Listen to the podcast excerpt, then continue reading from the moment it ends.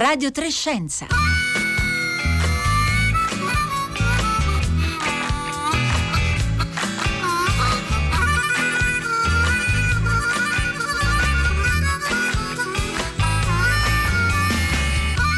E 30, buongiorno da Rossella Panarese, con me vi salutano dall'altra parte del vetro la regista Giulia Nucci e alla console Michele Marzi, mentre il saluto della redazione arriva dalle diverse case di Marco Motta, Paolo Conte, Roberta Fulci e Costanza Confessore. Nella seconda parte di Radio Trescenza, anche oggi, il dizionavirus curato da Silvia Bencivelli ed è la sesta parola di questo glossario minimo per un'epidemia. La parola di oggi è respiratore e rimanda al tema che affronteremo nella prima parte, quando parleremo di polmonite, polmonite interstiziale, un termine, un nome che i medici conoscono molto bene, quello che non conoscevano erano, era la forma di polmonite interstiziale che in alcuni casi può essere causata da Covid-19. Noi ne parliamo tra pochissimo con uno specialista di terapia intensiva, Luciano Gattinoni, che tra poco eh, saluterò, però intanto vi ricordo il nostro numero per eh, mandare sms oppure whatsapp per domande oppure per commenti il 335 56 34 296.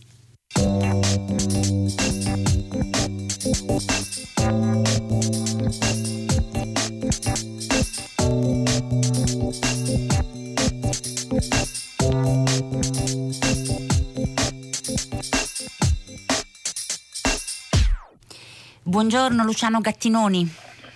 Buongiorno. Intanto la devo ringraziare, anzi la dobbiamo ringraziare per essere eh, qui con noi e come dobbiamo ringraziare tutte le ospiti e gli ospiti che in questi giorni ci donano il loro tempo per cercare di capire quello che sappiamo, quello che voi sapete quello che ancora non, non sappiamo appunto di Covid-19, di questa emergenza che stiamo vivendo. Luciano Gattinoni è professore emerito all'Università di eh, Milano e ora si trova a Gottinga in Germania dove visito professor di di anestesia e rianimazione appunto all'Università di Gottinga. Immagino, eh, Luciano Gattinoni, che lei sia in contatto con i medici italiani, lombardi in particolare, ci sono molti suoi allievi, credo, nelle terapie intensive delle città più colpite. Che idea si è fatto di questi giorni, di quello che sta succedendo proprio in questi giorni? Ma guarda, la situazione in Italia è una situazione drammatica, drammatica non tanto per la malattia in sé, che in alcuni casi ovviamente è molto grave, ma è proprio una minoranza di casi, ma per il numero di casi, perché se ho anche l'1% di, di casi molto gravi, ma ho 10.000 pazienti che presentano questo 1%, il numero diventa non sopportabile per, una, per il sistema sanitario, quindi è una situazione sicuramente d'emergenza non è una terapia intensiva che si può fare normalmente o che si faceva normalmente. Ecco, questo è molto importante ricordarlo e proprio per cercare di capire eh, nel miglior modo possibile noi, noi, profani che non siamo medici, non siamo specialisti come lei in terapia intensiva, prima ancora di entrare nel merito di questa polmonite, eh, ci spiega che cos'è la terapia intensiva? Perché credo che ci sia molta confusione, a volte pensiamo solo ai respiratori per esempio, no? La terapia, la terapia intensiva che è nata verso la fine degli anni, degli anni 60 e si è progressivamente sviluppato, è un momento della terapia in cui ehm, si viene a considerare l'intero organismo e il compito sostanziale della terapia intensiva è mantenere le funzioni vitali, ossia mantenere vivo il paziente, intanto che le medicine, la natura, eh, guariscano la malattia che l'ha portato in queste condizioni. Mi spiego, in questa per esempio nelle polmonite abbiamo delle gravi ipossiemie e abbiamo altri problemi respiratori. Benissimo, il compito della terapia intensiva è mantenere vivo il paziente con un ossigeno sufficiente fino a che o i nostri anticorpi che vengono creati e prodotti o un'eventuale medicina che verrà introdotto eh, possono guarire la malattia di base. Cioè noi in terapia intensiva non guariamo la gente, compriamo il tempo. certo. Cioè lì eh, manteniamo è il concetto vivi. fondamentale di, di, di terapia intensiva. Mantenere la vita, mantenere le funzioni vitali e impedire che abbiamo la crisi energetica dell'organismo generale, che vuol dire vale tutta una serie di cose, ossia mantenere la vita sostanzialmente. Ecco, prima lei ha fatto, eh, fatto, riferimento a un termine, ipossemia, magari lo spieghiamo che i nostri ascoltatori sono sempre molto attenti, è la carenza di ossigeno, no? Nel... È, è, una quantità, la quantità di la tensione di ossigeno nel sangue è modestamente o gravemente al di sotto della norma quindi il sangue che arriva ai tessuti è poco ossigenato, le cellule ricevono poco ossigeno, se ricevono poco ossigeno non riescono a produrre l'energia sufficiente perché l'ossigeno serve per bruciare gli alimenti, quindi produrre energia che è quella che ci mantiene vivi. Quindi la mancanza di ossigeno è come un fuoco, a togliere l'ossigeno il fuoco si spegne. Luciano Gattinoni, veniamo a questo tipo di polmonite interstiziale. Io mm, spero di aver detto in modo corretto il fatto che il, i termini polmonite interstiziale non sono termini nuovi, le forme di polmonite interstiziali voi le, eh, ahimè purtroppo le seguite e le conoscete. In che cosa è diversa questa polmonite che può essere causata da Covid-19? Così rispondo, rispondiamo anche a Gianni da Bologna che appunto ci chiede eh, che, in che cosa è diverso e soprattutto che tipo di prognosi differente ha? Guardi, non è facilissimo rispondere a questa domanda. No, ovviamente la polmonite interstiziale riflette sostanzialmente un quadro radiologico e poi un quadro TAC che ha un aspetto particolare. Interstizio vuol dire che, che lei ammette che una polmonite, per esempio batterica, pneumococcica, lei fa una lastra, fa un TAC e vede il parte di polmone completa che è completamente bianco, ossia vuol dire che lì non c'è più aria.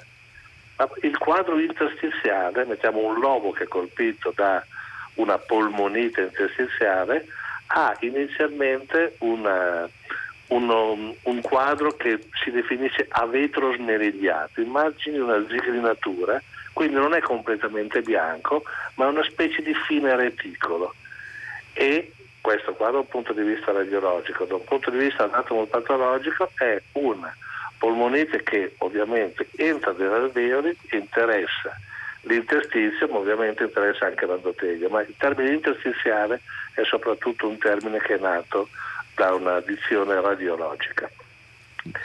Cosa succede in questa polmonite? Il virus arriva, passa attraverso gli alveoli all'interno dell'interstizio vi è una reazione infiammatoria che può essere più o meno grave, da cui alcuni farmaci per diminuirla, no? che si girano per il momento, che, di cui si parla in questi momenti, interessa anche l'endotelio e quello che è caratteristico di questa polmonite in un modo straordinario è che il polmone è tutto sommato, gli alveoli, cioè la parte che contengono l'aria, non è gravemente compromesso all'inizio, ma la quantità di ossigeno che arriva è bassissima. Perché? Perché la regolazione dei vasi, come lo scambio gasoso è matematica, quindi se non una cosa deve essere l'altra, perché la perfusione polmonare è completamente disregolata. Questa malattia colpisce molto la parte interna dei vasi sanguigni, l'endotelio all'interno del polmone perdono la capacità di regolarsi e probabilmente hanno delle alterazioni tali per cui anche la coagulazione viene alterata. Questa malattia ha una straordinaria tendenza a formare dei trombi, quindi tutto il territorio vascolare è completamente attivato e colpito da, da questa situazione. Ecco Luciano Gattinoni, quindi insomma colpisce il sistema eh, vascolare. Noi dobbiamo ancora, il noi naturalmente è retorico, voi dovete ancora però capire in modo profondo il comportamento di questa, di questa malattia e capire di più, poi arriviamo alla terapia intensiva e capire di più ci può aiutare insomma in tempi assolutamente, non... Sì. Assolutamente si tenga presente che in tutto il mondo c'è uno sforzo colossale no? Di eh, trovare il rimedio, capire ma è questo tipo di malattia mm, è come avere un fronte che richiede tantissime competenze, dai virologi agli infettivologi, dal laboratorio, dall'epidemiologo, dai matematici, dai fisici. C'è uno sforzo colossale di fronte a una cosa che francamente ci ha trovato completamente impreparati. Noi, dicevo stamattina, telefonato dall'Inghilterra, in posti molto prestigiosi non hanno gas sufficiente, a pressione sufficiente, tale la richiesta. Ossia siamo completamente, la stessa cosa succede in Francia, la stessa cosa succede negli Stati Uniti, dove abbiamo ho dei colleghi che sono disperati proprio per la mancanza di, di, di po- possibilità di assistenza. Accanto a questo, che è l'assistenza al momento oggi, c'è tutto lo studio dei perché perché questo succede che riguarda la parte prettamente biologica e per quanto riguarda la terapia intensiva è trovare a secondo del momento in cui il paziente viene osservato il sistema adatto per mantenere la vita procurando i minori danni possibili. Ecco, quando Ossia, Luciano Gattinoni parla di sistema adatto, che cosa significa? Perché noi pensiamo che ci sia un modo per tutti di aiutare no, il paziente. Sì. Non è così. Questo, no, questo secondo me è uno degli errori perché tutti questi pazienti si presentano per esempio all'ospedale, alcuni pazienti con un respiro quasi normale, altri con un respiro molto affannoso, alcuni pazienti rispondono o si aumenta l'ossigeno aumentando semplicemente mettendo un cannellino nel naso con dei con aumentando l'ossigeno ispirato. Altri pazienti non rispondono per niente, alcuni rispondono a manovre ed altri no. Quindi occorre disegnare un percorso ed è quello che si sta imparando. In tutto il mondo vengono fuori diverse segnalazioni del punto B, del punto C, del punto D, per cui ci si sta assolutamente attrezzando a capire come intervenire e dove intervenire.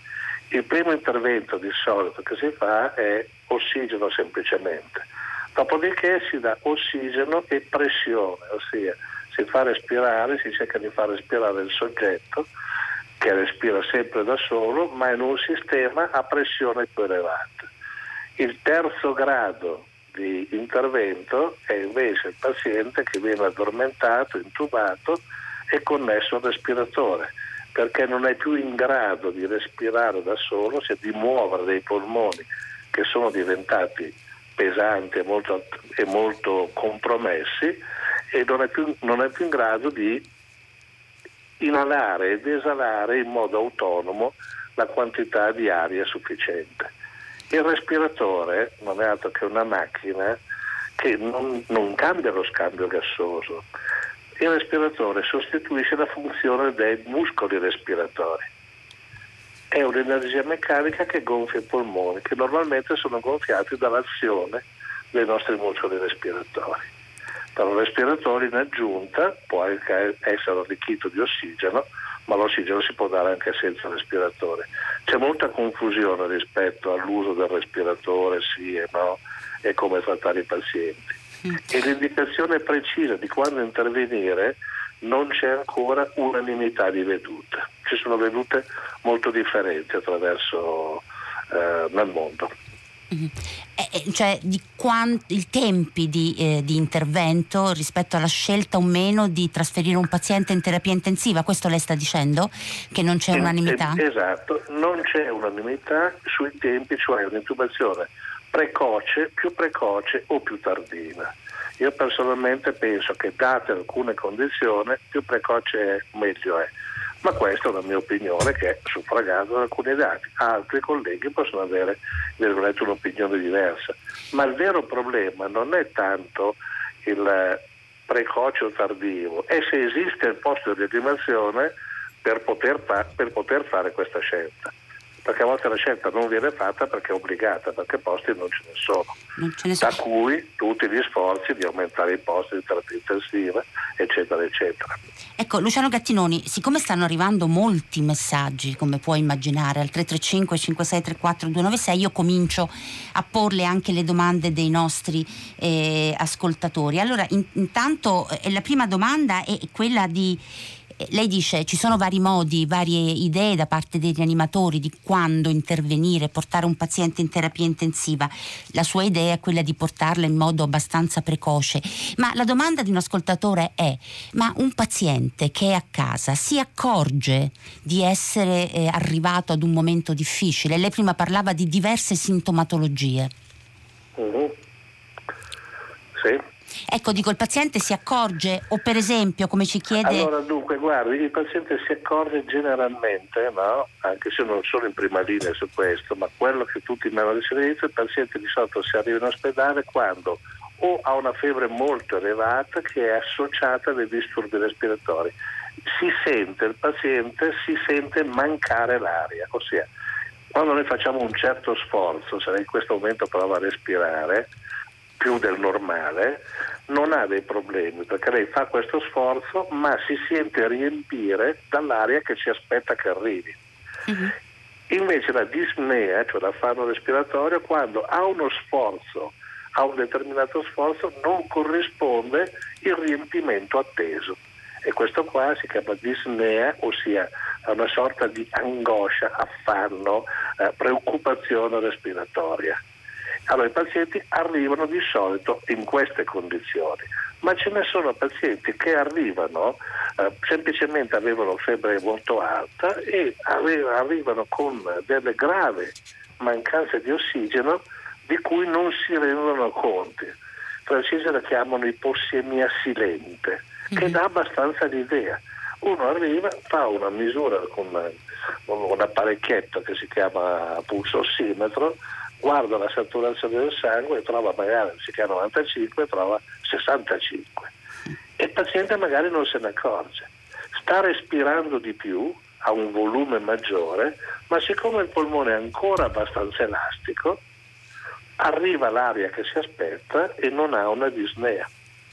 Cioè, quindi sono diversi gradi. Comunque a casa quello che muove generalmente il paziente, oltre a una febbre persistente che non passa, più tutta la preoccupazione che c'è ovviamente adesso con l'informazione, con l'informazione che c'è, il paziente si reca in ospedale. Secondo me uno dei rischi di questa malattia è che uno rimanga a casa tanto, con disnea, respirando affannosamente, per tanto tempo perché non ha il coraggio, la voglia o ha paura di andare in ospedale eh. Qui il tempo si perde e il paziente peggiora, il polmone peggiora in modo spropositato. Ecco Luciano Gattinoni, lei insiste insomma, su, questo tem- su, questo tema della precocità che credo che sia eh, particolarmente importante. Qualche ascoltatore ci scrive ma è importante fare la prova di trattenere il fiato per valutare lo stato dei polmoni magari più volte al giorno o ancora un altro ascoltatore e potrebbe essere utile avere un saturometro a casa ammesso di trovarlo e ammesso di saperlo usare? Sì, dunque la, se, uno, se, uno, ha un saturimetro, la saturimetro, ah, saturimetro mi perdoni. Eh, ok, saturimetro, si mettono, mettono una specie di, di, pinza sul dito, di molletta sul dito e viene fuori un numero, non è difficile da usare. Quando è di sopra 90 siamo tutti contenti, quando va di sopra 90, 85 va bene, è, è già normale, quando è più basso è sicuramente anormale. Il pericolo di queste cose è per uno che lo mette su un, un normale, virgolette, laico, che a un certo punto tutta la sua vita si concentra a guardare quel numerino che balla, perché a volte 92, a volte 94 e non è vita, diventa un inferno. Io lascerei perdere, come lascerei perdere la medicina su Google, eh, ossia mh, cercherei di fidarmi di ascoltare il proprio corpo ossia ascoltarsi senza pensare. Se uno sente che a un certo punto manca il fiato o la tosse diventa troppo insistente, così dice c'è in giro questa roba, meglio che io vada, va a, vedere, va a farsi vedere il numero di ricoveri sta in questo momento apparentemente diminuendo e quindi diminuendo il numero di ricordi la qualità della cura e l'attenzione migliorerà sicuramente. Luciano Gattinoni, un messaggio uh, scrive così, purtroppo è anonimo, però glielo voglio leggere. Solo una cosa. Grazie al professor Gattinoni che mette le sue competenze e la sua mente al nostro servizio e non si dà per vinto. Questo non darsi per vinto credo che sia una delle caratteristiche emotive e professionali che state vivendo in questi mesi. Ma guardi, è sostanzialmente è il nostro mestiere, adesso è venuto fuori il medico eroe, eccetera, ma è quello che facciamo sempre.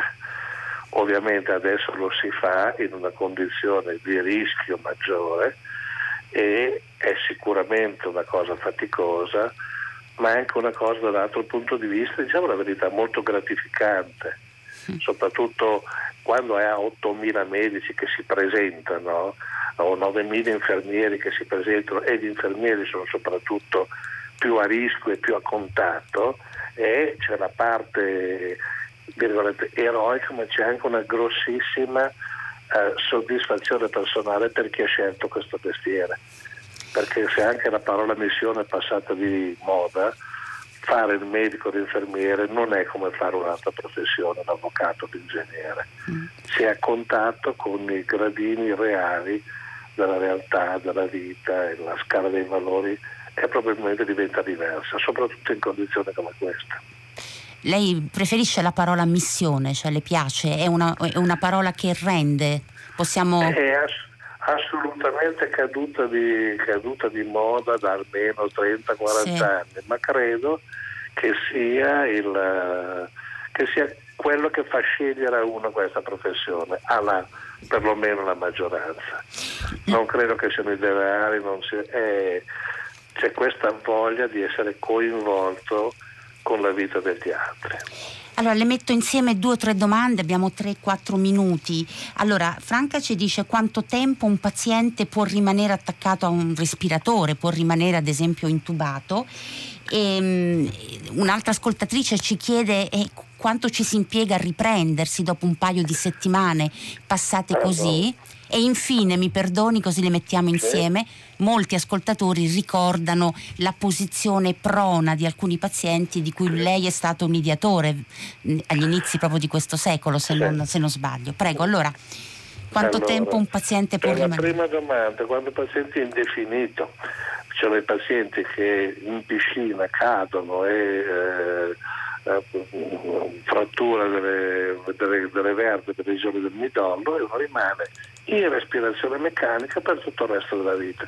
Quindi la respirazione meccanica, ripeto, sostituisce semplicemente i muscoli respiratori. Il, quindi se il polmone è in grado di scambiare ossigeno può andare avanti indefinitamente per tutta la vita. Ovviamente in questo caso è un caso diverso perché abbiamo un polmone malato quindi quanto tempo può rimanere uno intubato con, col polmone malato e quanto tempo ci si mette a guarire? Ci si mette a guarire, i numeri, i numeri sono ridicoli perché diciamo in media no? possiamo mettere un numero come 15, ma 15 più o meno una certa deviazione strana. Alcuni possono essere intubati e stubati nel giro di 3, 4, 5 giorni, altri pazienti richiedono magari 3, 4 settimane se li mettiamo tutti assieme, il paziente medio, che è una, una idealizzazione perché non esiste la media, esiste i singoli pazienti, ma il paziente medio diciamo 15 giorni. Mm. Come viene fuori il paziente medio? Da questa particolare eh, malattia dipende da quanto è stata l'aggressione del virus, da come è stato il trattamento, da quanto tempo è successo io le posso dire che probabilmente usciranno con uno spettro che va da un polmone che perfettamente torna a normale, come era prima, ad un polmone che ha, può presentare delle lesioni ossia può rimanere con qualche eh, zona fibrotica, con qualche zona infisematosa, con qualche bolla, cioè aver perso, mm, non essere perfettamente normale. Uh-huh. In base all'esperienza di tutte le altre polmoniti è generalmente più il primo caso, più ci tende il polmone a tornare praticamente normale. Ultima Però domanda, abbiamo, ecco, sì, abbiamo sì. solo un minuto purtroppo, ma ricordiamo appunto la posizione prona che lei ha ideato come aiuto a allora, sostenere. Posizione, in posizione prona qualsiasi cosa si faccia al polmone fa meno danno in posizione prona che in posizione supina, per farla breve. Perché?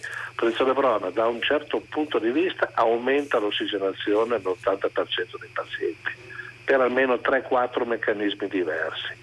In, per, da un punto di vista puramente meccanico, la posizione prona distribuisce le forze del ventilatore in un modo più omogeneo, cioè ogni parte del polmone se ne piglia un pezzettino dell'energia che, che io erogo. Mhm. Quindi il danno della ventilazione meccanica è sicuramente inferiore in posizione prona che in posizione supina.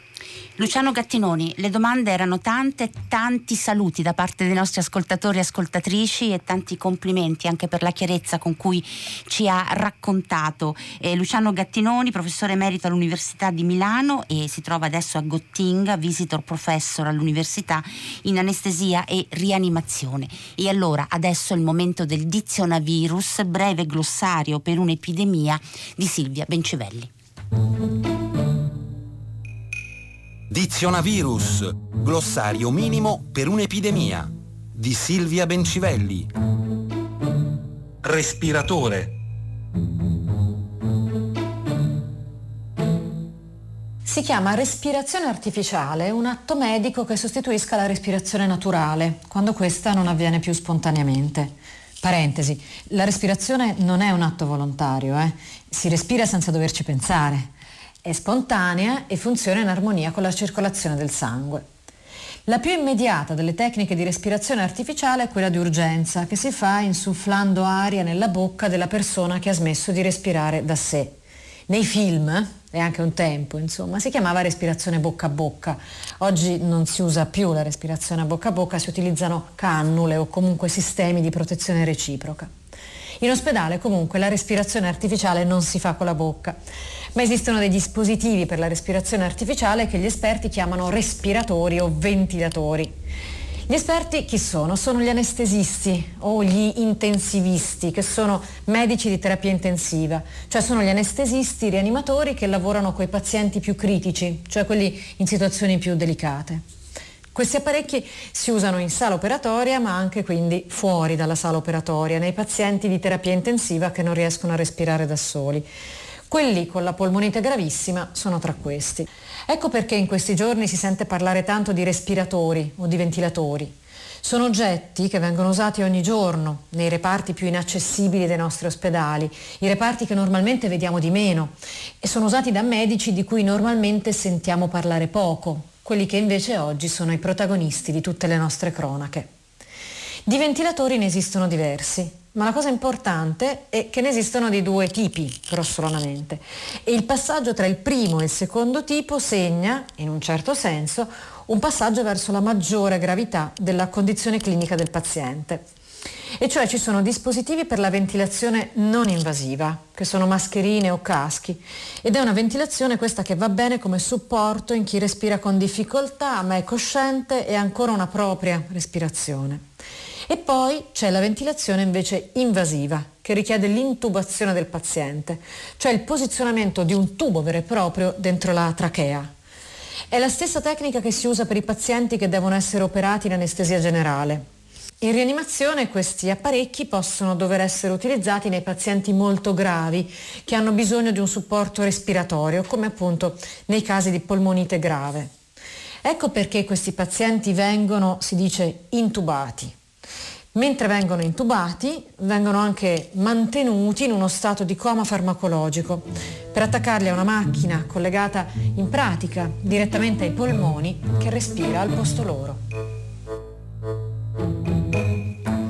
Dizionavirus, glossario minimo per un'epidemia, questa era la sesta parola respiratore curata da Silvia Bencivelli tutti i termini li trovate in podcast o semplicemente sul nostro sito radiotrescienza.rai.it. Abbiamo ancora pochi secondi che mi permettono di dire uno che Michele Marzi con due i, mi scuso con Michele alla console per aver sbagliato il suo cognome, due che i nostri podcast su Covid-19 naturalmente hanno delle date e quindi alcune cose possono risultare oggi meno adatte. L'ultimo in ordine di tempo è quello di Roberto Burioni, otto domande con le sue 32 8 risposte. Infine domani parleremo con Samantha Cristoforetti e Gianluca Masi che è un astrofisico, riprendendo un evento dell'Agenzia Spaziale Europea e dell'Asteroid Day avvenuto online qualche giorno fa. Per ora è tutto, ora il segnale orario e come di consueto il concerto del mattino.